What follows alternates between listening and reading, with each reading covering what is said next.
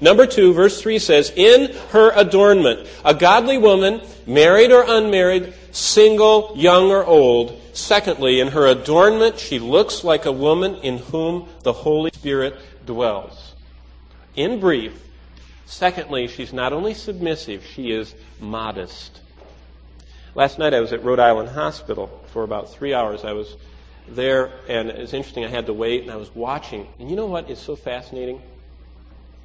Most of the people in our culture dress very similarly. I was noticing that I must have seen two or three hundred people last night. And when I watched the ladies coming in, I watched them, and they're all wearing basically the same things.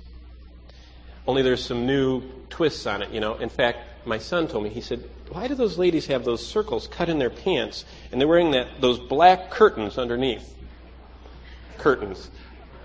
They weren't curtains, but uh, all those cuts down their pants, you know.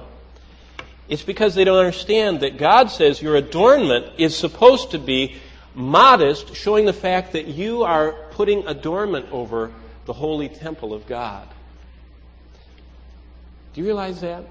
That the Bible uses the word for our bodies of the Holy of Holies.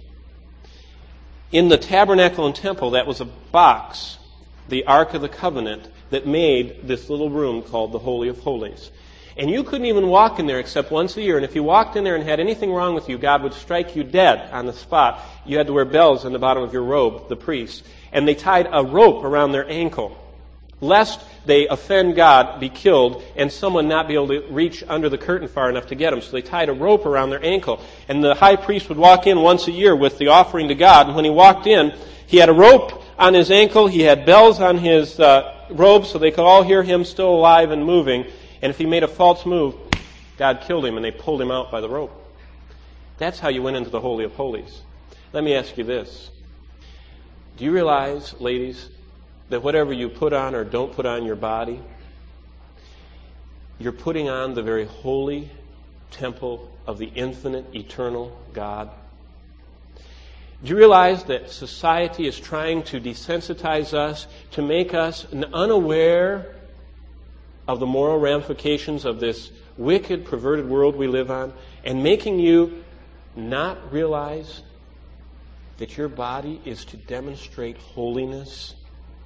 First of all, not to be gaudy and to be showy.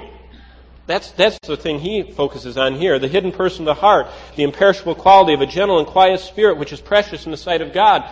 But Timothy and Titus tell us that their clothing is to be modest. Now it's interesting, it never tells men to be modest because there's not a whole lot of, of uh, immodesty man can have other than perhaps tight pants or something like that. But for women, they can have many immodest things. Peter talks about some cultural things in his time. I don't need to talk about cultural things in our time. Just look at what all of the catalogs and the magazine covers have. Just look at how normal people dress in the world that are provocative, that cause prurient desires, and you know how you're not supposed to dress. As I was sharing yesterday morning at the men's uh, discipleship time we have on Saturday mornings, that it doesn't start when a girl's 13. You shouldn't let a little young lady dress in an immodest way, lest she get used to it lest she lose her sensitivity to modesty. Number one, submissive to God's order in the church, in the home, in the personal lives. Verse three, in adornment, to be modest, looking like one who is the temple of the Holy Spirit.